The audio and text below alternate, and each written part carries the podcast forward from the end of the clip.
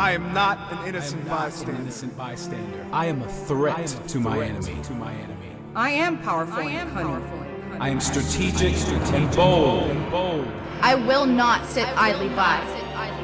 I will take ground. I will advance. I will advance. I will tear through my enemy. And my enemy will hate. enemy will hate. I will not avoid the difficult fight. I will fight. I will be wounded. I will be targeted and I will bleed. I will not tire. My wounds will be healed. I will see tragedy. I will feel pain. But I will be restored. My feet will not stumble. My hands will hold fast. I will not be intimidated. Intimidated.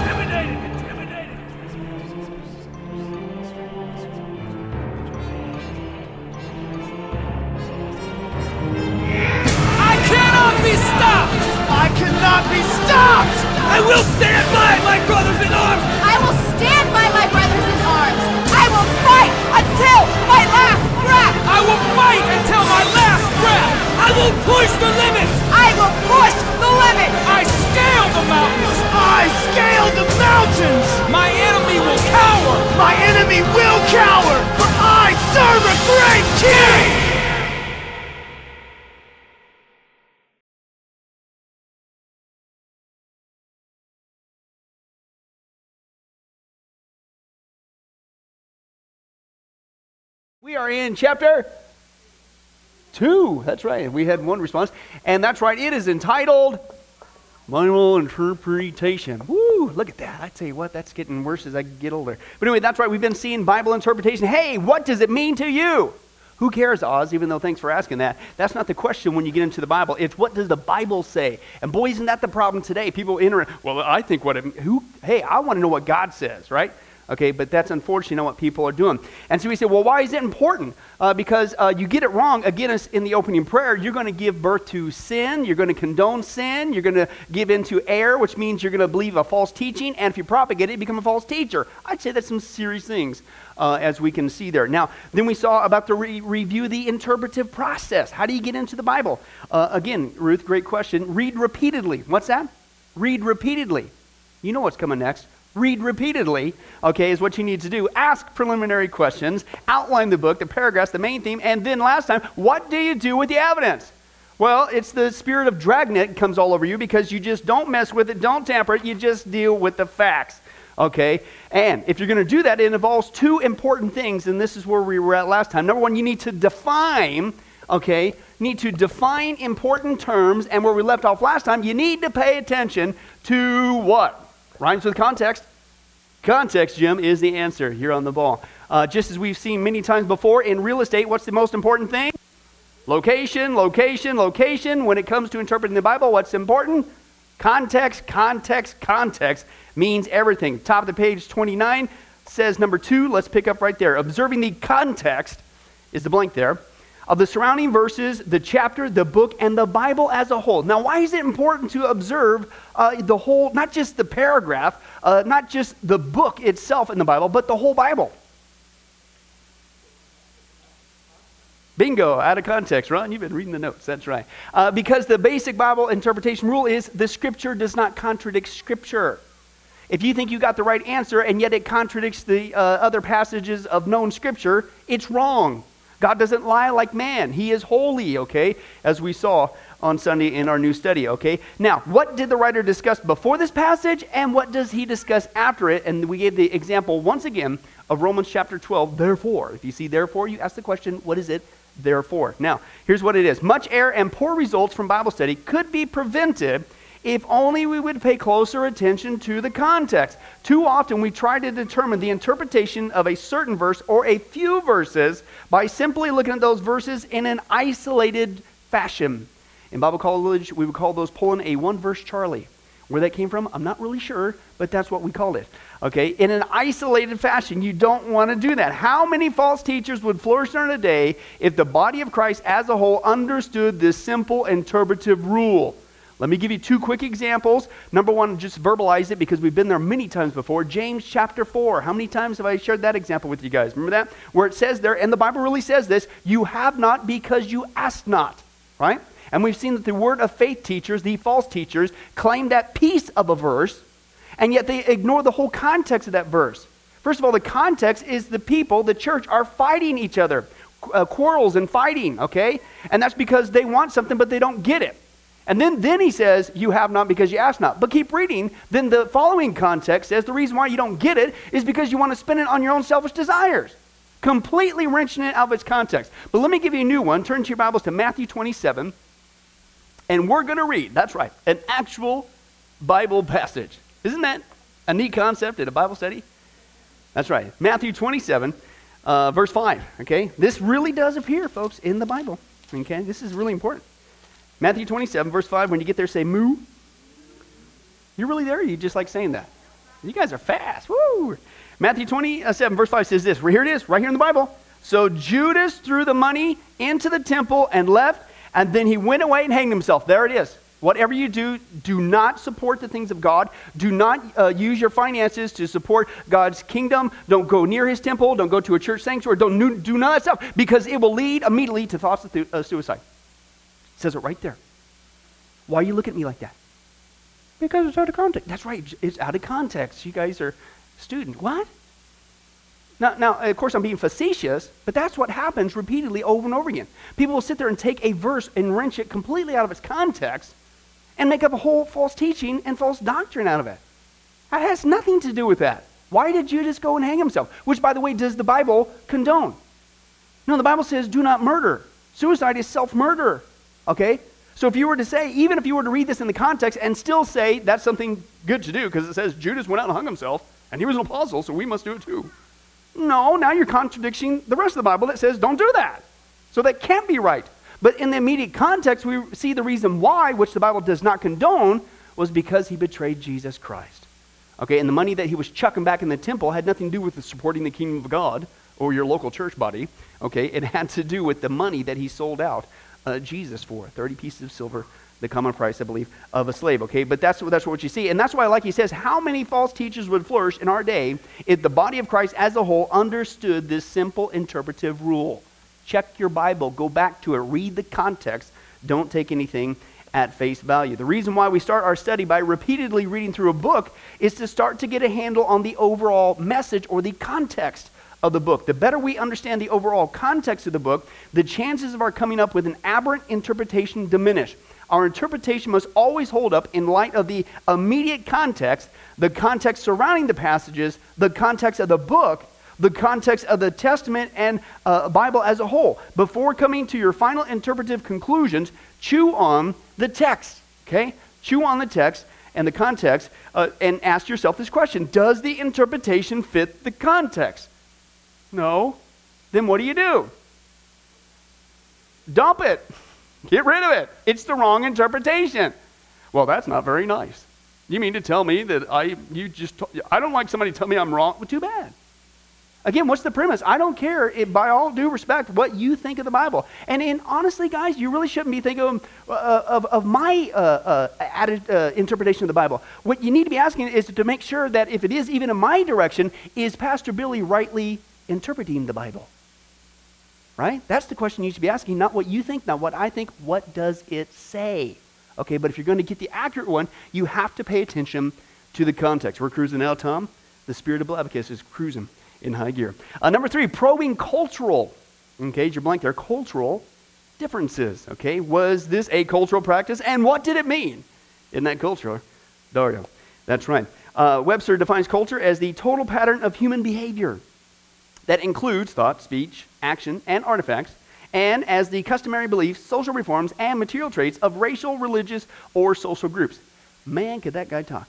Uh, thus, culture uh, includes what people think and believe and say and do and make. Okay, and Zuck, he wrote, he gives examples of this. Now, we've already seen the example that I gave before in this study about the whole issue that the Bible talks about ladies with your hair, don't put it down. Okay, and you see, we actually see some people, some certain uh, sects or denomination of Christianity that would say that the ladies not only cannot wear makeup, but you have to have your hair up in a bun, you have to have it covered, right? Okay, well, uh, if you want to, that's fine. Okay, and if you want to wear makeup, that's fine. Uh, I didn't say it. I've said it before. J. Vernon McGee did. And I'll quote him on this because I didn't say this. He said, if a barn needs painting, paint it. You know, common sense. He says, but the, That's why I quoted it from him. Okay, I'm not kidding. Make all right. Okay, it's just common sense. Okay, now when you come to a church service, he's, the, the, the word there, cosmeo, where we get cosmetics, when he's talking about women's dress and apparel, he says this, you're not coming here for a show. You're not coming here to draw attention to you, and you certainly don't want to be a distraction to somebody else. Okay, but that doesn't mean you can't wear makeup, but if you're getting all gaudy and trying to, you know, whatever, mm, you might want to pray about that. But certainly about your dress is a common sense thing, and that's what he's talking about with the whole hair thing, because back in the cultural day when the woman's hair was down, she was saying she was available. Okay? And it was actually kind of scandalous to even go in that community even uh, like that.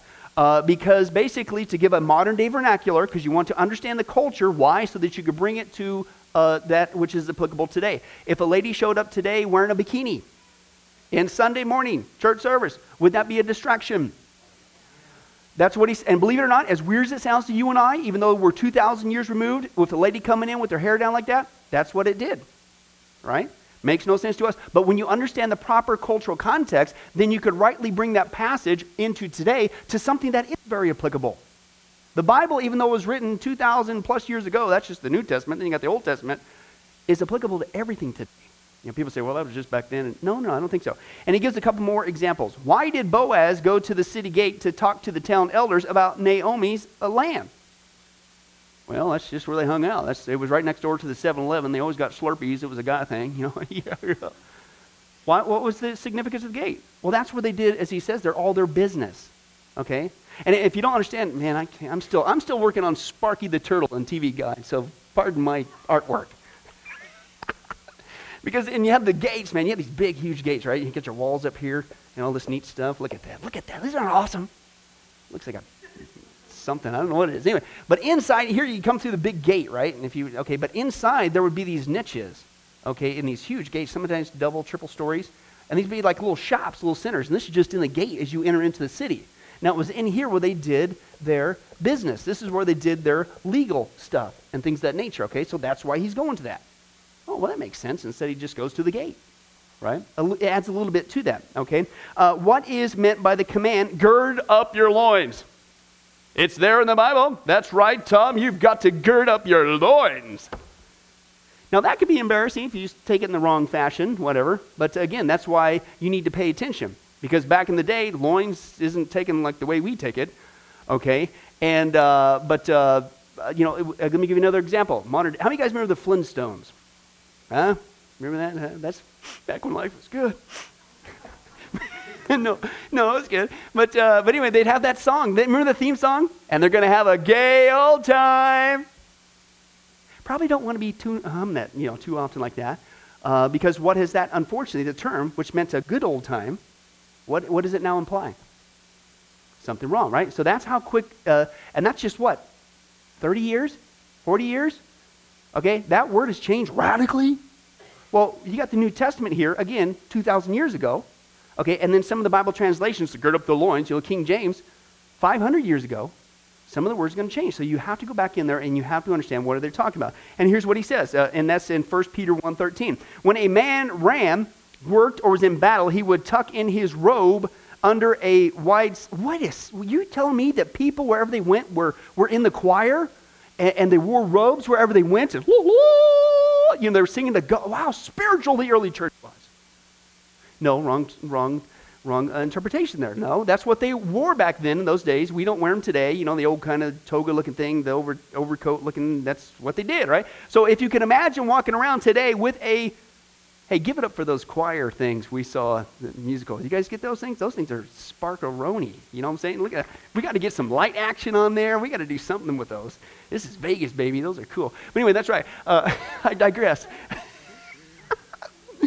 But if you walked around and that was your garb, you had a big, giant, long overflowing, uh, uh, and somebody says, Hey, somebody's ripping off your car in the parking lot. You get about five steps and what? right? You'd be tripping over the thing. You, so what'd you'd have to do, you would have to cinch that baby up, right? Tie it, do something, whatever, to get your legs free, and then you could take out, right? Well, that's what he's talking about there.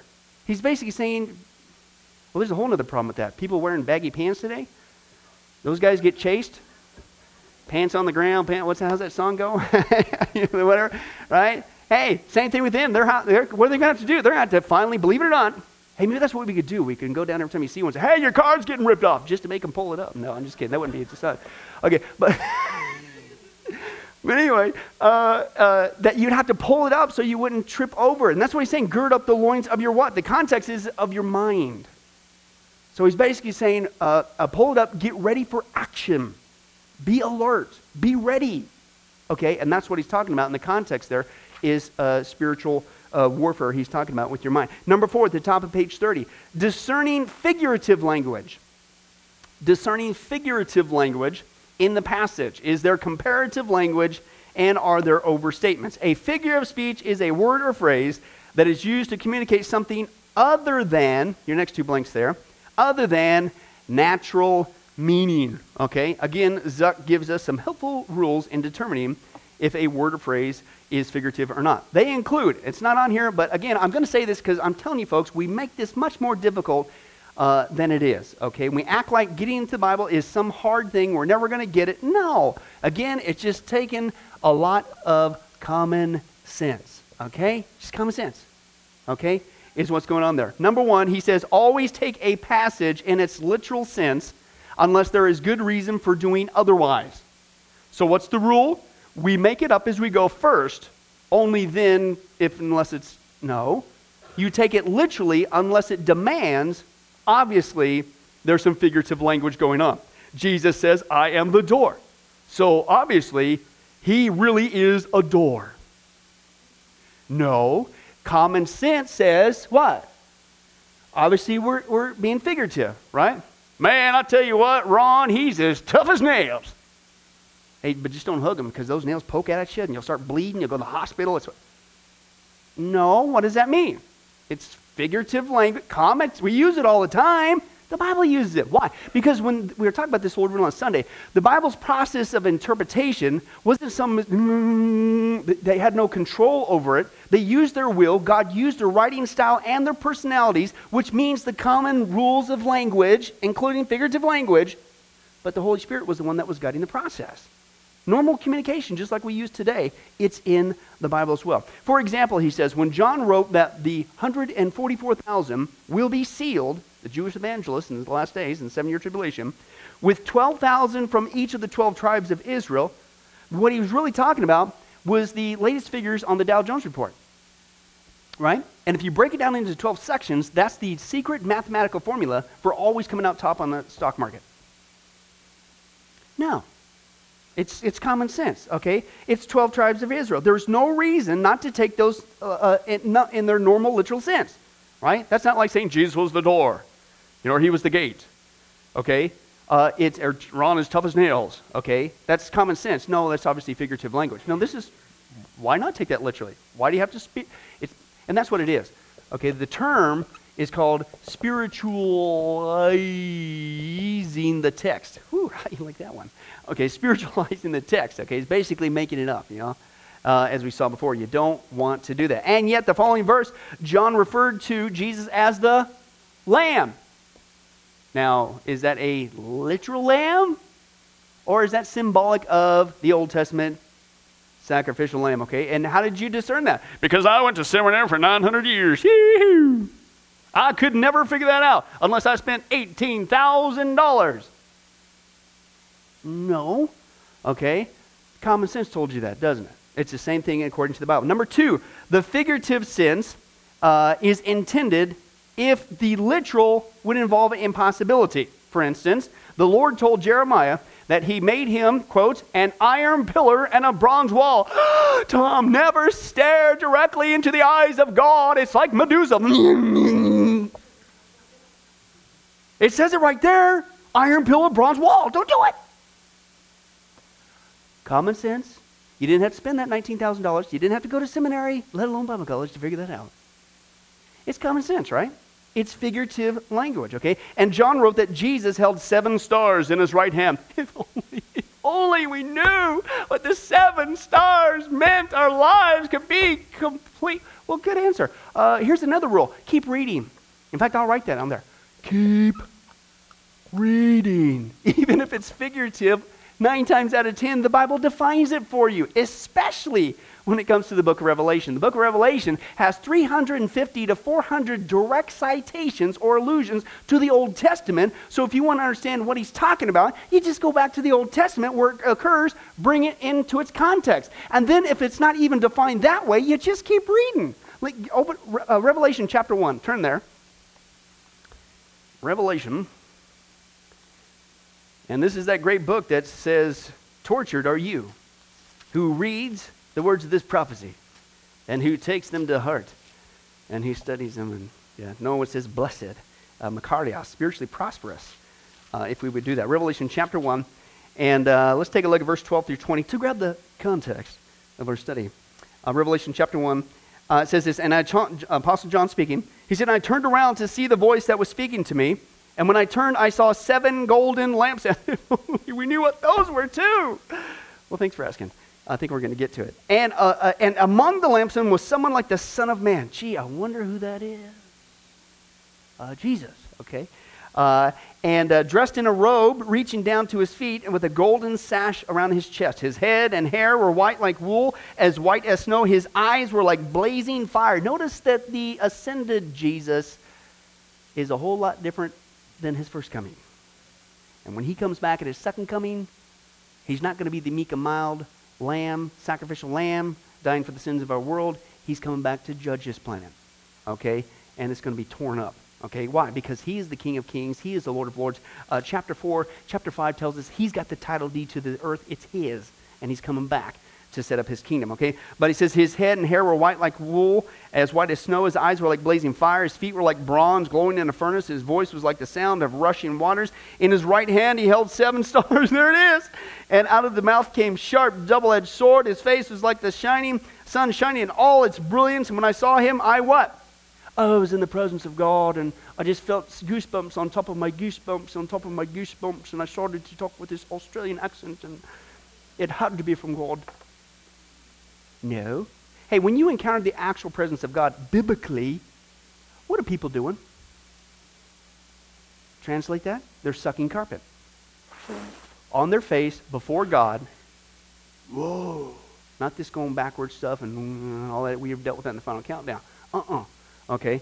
And that's what I feel. I feel as feet as though dead. And then he placed his right hand on me and said, Do not be afraid. I'm the first and the last. I'm the living one. I was dead, and behold, I am alive forever and ever. Praise God.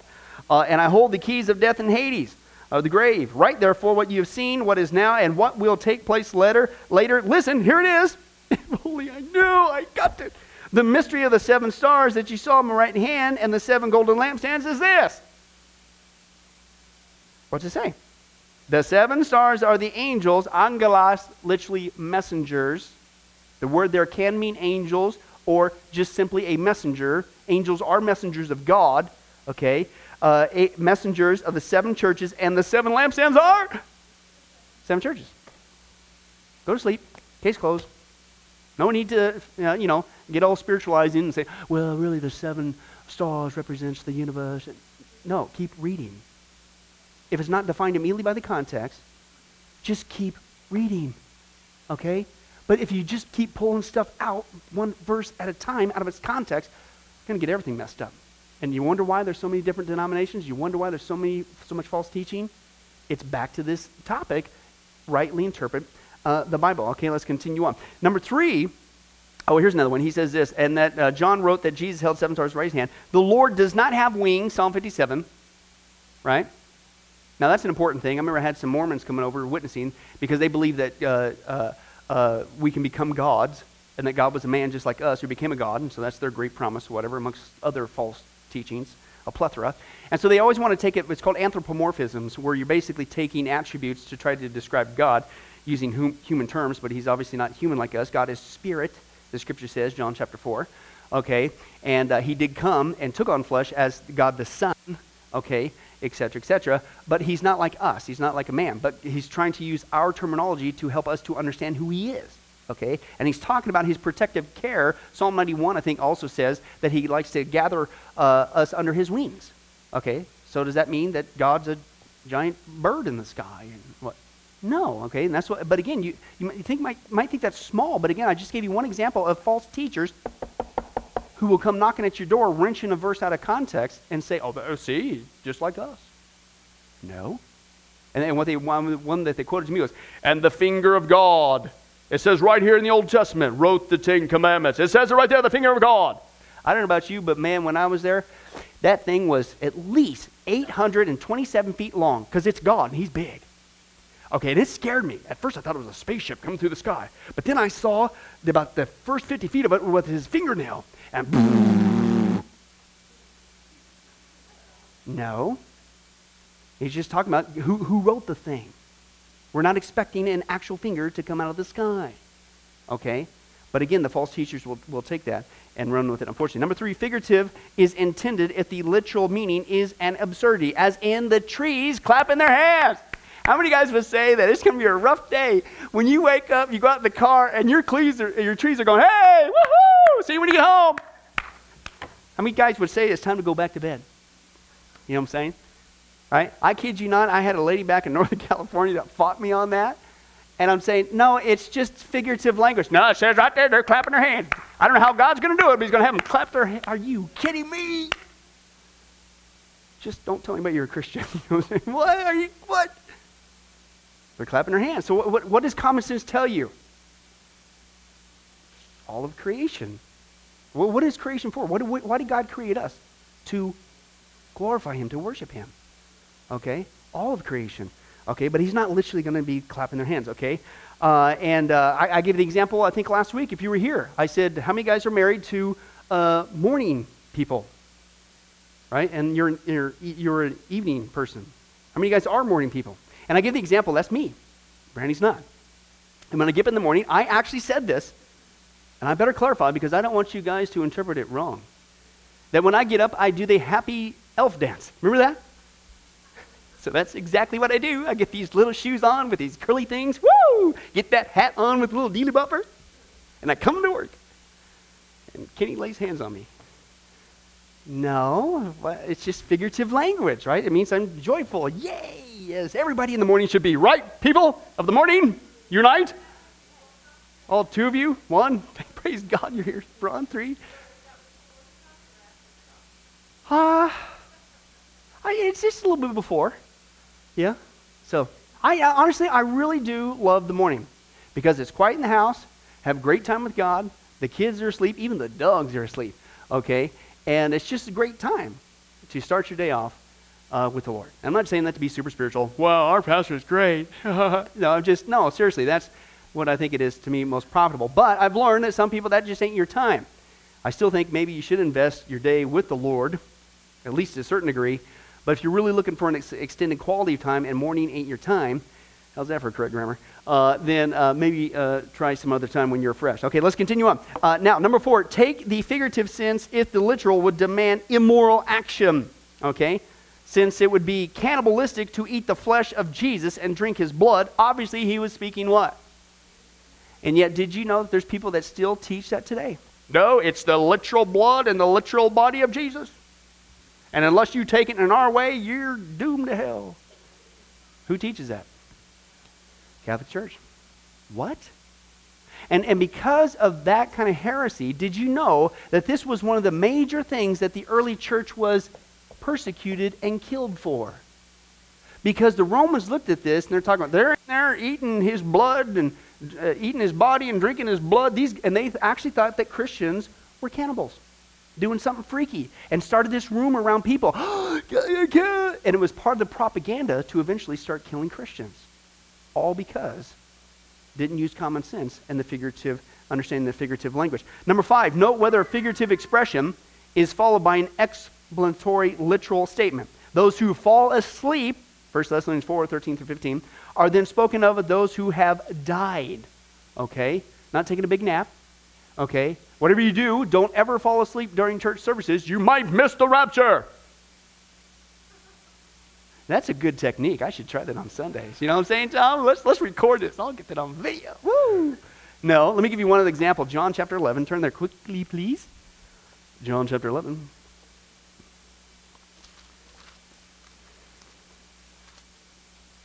John chapter 11, verses 11 through 14. Of course, this is the account of Lazarus. That's not the only account where obviously they're using figurative language. And what I like about this passage is Jesus clearly defines it for us.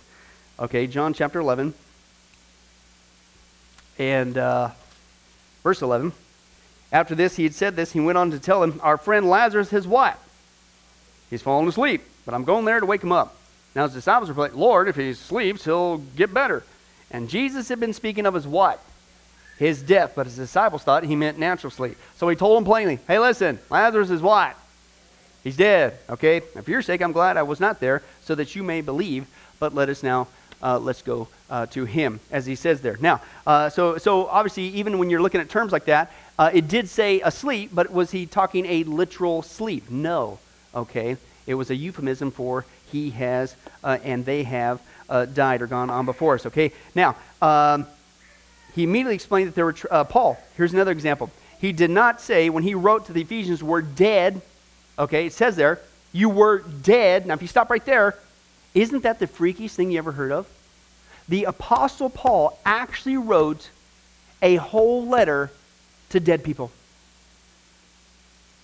That's the, got to be the ultimate sign of a positive attitude to think that somebody in that church is actually going to read your work. That's a man of faith because they were dead. Yeah, and if you keep reading, he says they were dead in their transgressions and sins. So obviously, common sense, here's what comes into play. When we see that, is that literal? No, he's talking spiritually. You were dead in your transgressions or sins. And again, now, is that really hard? I, I keep bringing this up, and I'm using humor to make a point, okay? Uh, but uh, do you see how oftentimes we'll approach the Bible and, oh, just, guys, just too hard. No, it's not. Just common sense. We use the same figurative language, words of speech, and things, uh, even when we talk to each other today. It's not that difficult. Uh, number six, sometimes a figure is marked by a qualifying adjective, as in heavenly father. Okay? The true bread, the living stone. Now, that's a double freaky day. First of all, you get up, you get out of your house, the trees are clapping, saying, Hey, see when you get home. And then the rocks start saying, Hey, I'm alive, I'm alive, I'm alive. How many guys say, uh, just do something? Come to church services, let's lay hands on you, but you're not expecting that. Obviously, again, it's what? It demands, it's figurative, okay?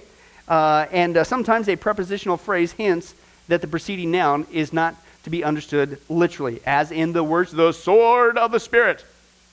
So when the Holy Spirit shows up in the congregation, we know that his presence is here. When we see, just like in the Garden of Eden, that banned them from ever going back in, there's a giant sword that appears on the pulpit. And at that point, we all know it is time to praise God because we see the sword of the Spirit. And if you think I'm crazy, it wouldn't surprise me if somebody would come up with that teaching.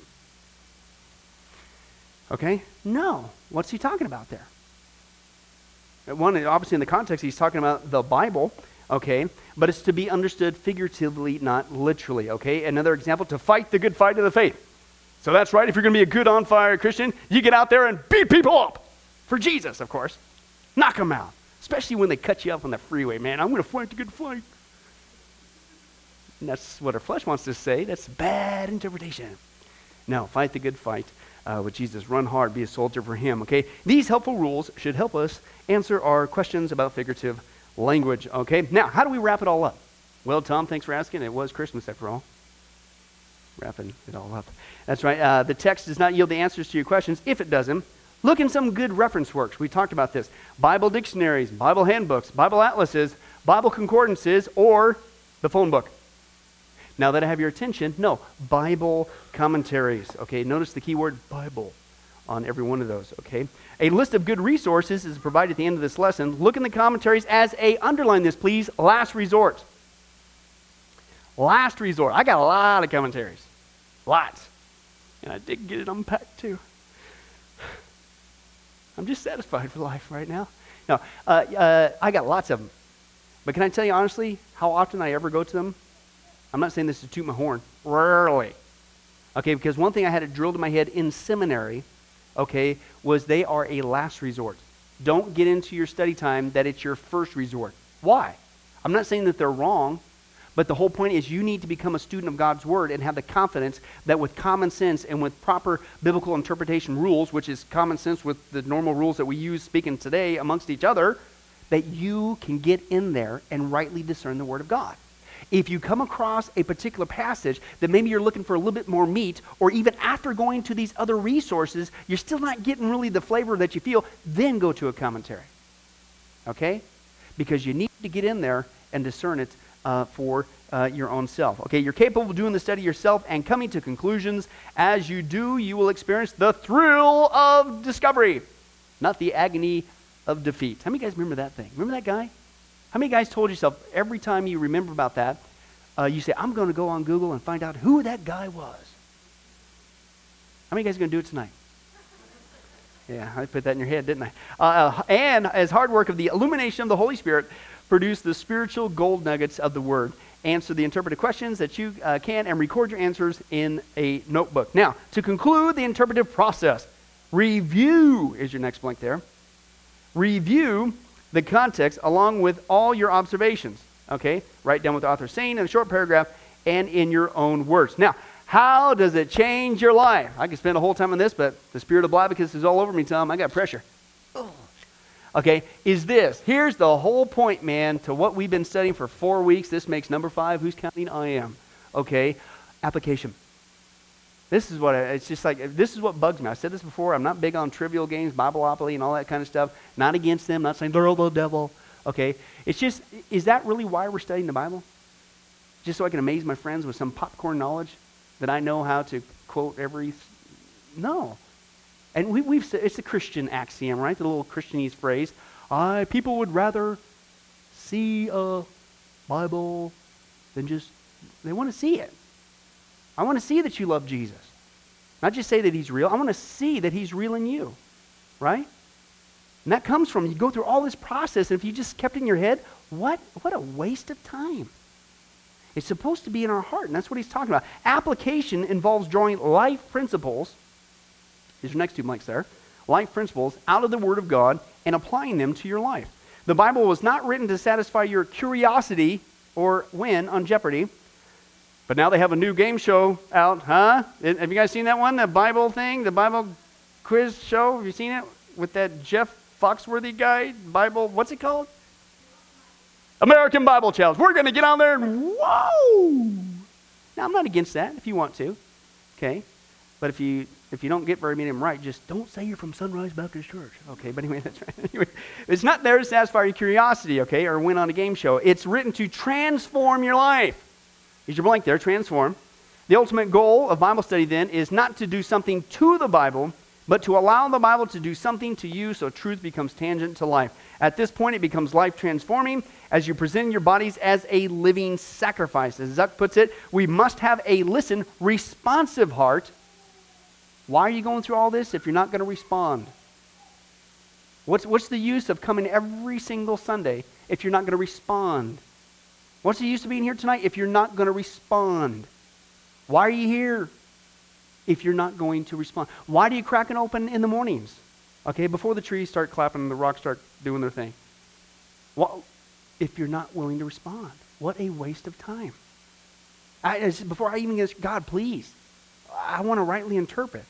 But, but please make this a reality, right? What, what a waste of time it would be. You need to be responsive, uh, have a responsive heart, a willingness to appropriate the truths of the Scripture into our experience. Now, this is what it involves. Is there, you need to ask these questions, you know, of applying. When you're reading a passage, when you're coming across something, especially as we've seen before, if it pops out at you, or if it convicts you, or does both, okay? Ask these questions. Is there an example for me to follow? Yes, I just saw that uh, Jesus washed the disciples' feet. Wow, that's cool. Next chapter. Or, wait a second. He's my Lord. He's my Savior. I say that all the time. That's great Christianese 101. Is there an example there for me to follow? Right? It's simple. Is there a sin to avoid? Man, you, have you ever read First and Second Californians? I mean Corinthians. I mean, it's whoo, that's a messed up church. I mean, they got all kinds of sin going on. Man, there's division. The guy was sleeping with his dad's wife, and they're pick, playing favorites in the church and sin and gossip and backbiting and fighting and all kinds of immorality and marrying non Christians and all that. Woo! Next chapter. Or maybe you could say, oh, um, is there a sin, God, you're trying to point out to me? Something I should avoid? Right? That, that's how it starts to apply. It's not like, hey, guys, you won't believe what the Corinthians were doing. It's like, thank you, God, for illuminating that to me. And I need to refrain from that. Would you please, by the power of your Spirit, cause me not to do that? Thank you. Thank you. That's application. That's the whole point. You could sit, guys, I've told you stories before. There's people who have graduated from seminary, doctoral level, and they're still not even saved. You could have all this biblical knowledge. It amaze you with facts and figures. They just treat it like it's a historical book. I hope we don't do the same. Apply. Is there a promise to claim? Is there a prayer to repeat? Is there a command to obey? Is there a condition to meet? Is there a verse to memorize? Is there an error to mark? Is there a challenge to face? Is there a doctor in the house? Really? I had to say that, but that's there. Record your answers in a notebook. Top of the last page. Let's repeat that after me. Last page. Tom, you're just too excited about this tonight. We'll talk later. All right. Zuck gives us uh, these hints about application. He says, think of application in terms of relationships. Number one, your relationship with who? Your God. With God, right? Okay. Or to Satan. That's kind of a weird one. Why would you do that? Who do you think's messing with you every single day? right? And it's real. Spiritual warfare is real. Uh, we, I think we just quoted on Sunday. Everyone who wants to live a godly life in Christ Jesus will be persecuted. You living for Jesus? You became a threat. Last thing he wants you, he wants you to be that dead fish floating downstream with the rest of culture. But the moment you're that faithful salmon going up against the current, which is resistance all the way, he's going to try to get you to go back the other direction and be that dead fish again. Okay? Uh, uh, or your relations to others at home, at church, at work, or school, to the world, and to yourself. Recognize that application can be in the form of improved attitudes as well as improved actions. I love this one. Attitudinal responses may take longer to develop, right? We talked about this before. I remember Dr. Couch in seminary. He would say, you know, when you first get saved as a Christian, I agree. He says, you, you run across, you know, what we would call the seven deadly sins. You know, the big ones. Now, as a Christian, I don't drink, smoke, curse, or chew, or hang around those that do. I'm godly, right? Just seven big ones. Of course, you don't want to go out there and get slovenly drunk, and of course, you don't want to be involved in doing that. That's easy. He says, as you get older and quote unquote mature in the Lord, he says it switches from the seven deadly sins to the six subtle sins. Yeah, you've long gone don't have a problem anymore with drunkenness or that kind of immorality and things of that nature. Um, but how are you doing on bitterness? How are you doing on gossip, slander? How are you doing with your mouth? Those usually take a, you know, those are the ones. And that's why, those are attitudes. Attitudes. Okay, is what he's talking about there. Uh, he says, make application personal. Use the words I, me, my, mine, not we, us, or our. And certainly don't do, sometimes I wish I had a camera facing your direction, especially on Sundays. You guys are funny. You know what I'm saying? Half the, the jokes that I share are so stupid that sometimes I don't even think they're funny, but I just like your reaction of just saying, that was so dumb. And it makes me laugh. Okay? But then, of course, it makes a point. There's a reason for that. Okay? Uh, but no, seriously, you know, sometimes when, when God's word's going out, you guys are doing all kinds of cool stuff. I'm sorry to reveal your secrets here. Okay. Uh, but you know, when a convicting verse comes along, you know, I, I watch one of you guys go like this to like your spouse. it's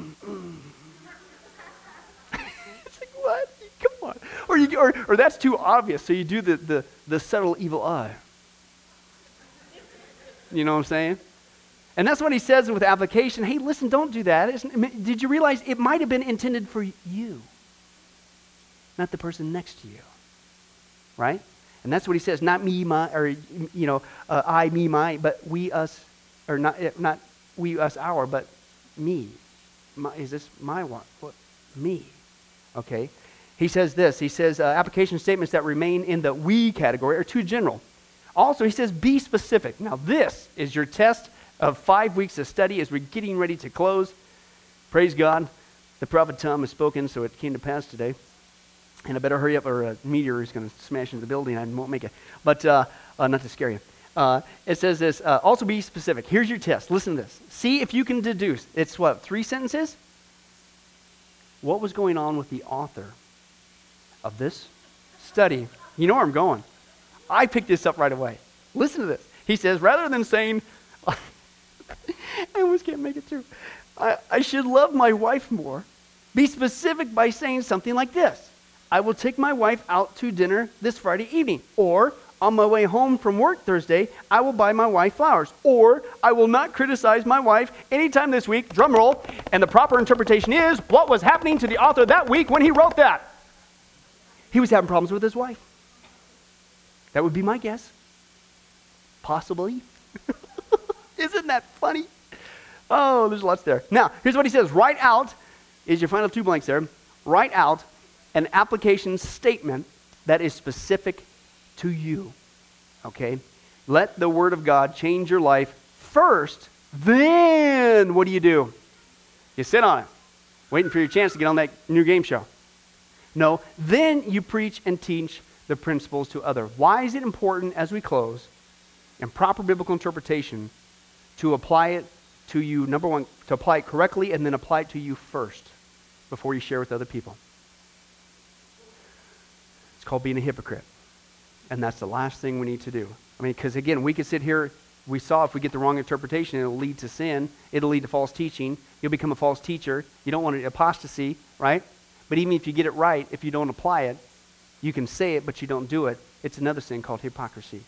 It's important that we get in here, rightly interpret, but the whole point in getting a proper biblical interpretation of the Bible is to apply it to your life so that when you share, you back it up with your life, and I'm telling you, it hits home a whole lot more when people see that you really mean and live what you say, even if it's the truth. You back it up. Amen? Let's pray. Well, hi, this is Pastor Billy Crone of Sunrise Baptist Church, and I hope you enjoyed today's study. But before you go, let me ask you one final question. Are you sure that if you were to die today, that you go to heaven and not hell? Before you answer that, let me share a couple things with you. Did you know that the Bible says that God is holy and that we are not? And the Bible also says that the wages of our sin or our unholiness is death. In other words, when we die, and it's coming for each one of us. We're all marching towards the grave at different speeds, but it's going to happen. The Bible says, therefore, since the wages of our sin is death, we deserve to die and go straight to hell and not to heaven. And that's bad enough, but to make matters worse, we don't want to admit this. God already knows. He knows uh, all of our behavior, everything, our thoughts, what we've done, what even we're going to do. He knows it all. He's gone. Even though He already knows this, we don't want to admit this. And so, out of love and mercy, God gave us something called His law or the Ten Commandments. It's kind of like His x ray into our heart to show us what He already knows that He is holy and that we are not. And it's this unholiness or sin that separates us from Him. Let's take a look at God's x ray, if you will, His divine law, to show us what He already knows. The Ten Commandments, uh, the ninth one, says this You shall not bear false witness. Okay? That's called lying. Okay? And if you've ever told a lie once, which we all have, myself included, the Bible says that makes you a liar. Okay? The, the, another commandment says, You shall not steal. Okay? Uh, and you might think, well, that's something that everybody does. Well, it doesn't make it right, and it demonstrates what God is trying to show us that uh, we all have sin, and it's separating us from Him. Even if you took a pencil in the third grade from somebody, if you did it without permission, that's stealing. And so now you've become a thief. The Bible says that you shall not use the Lord's name in vain.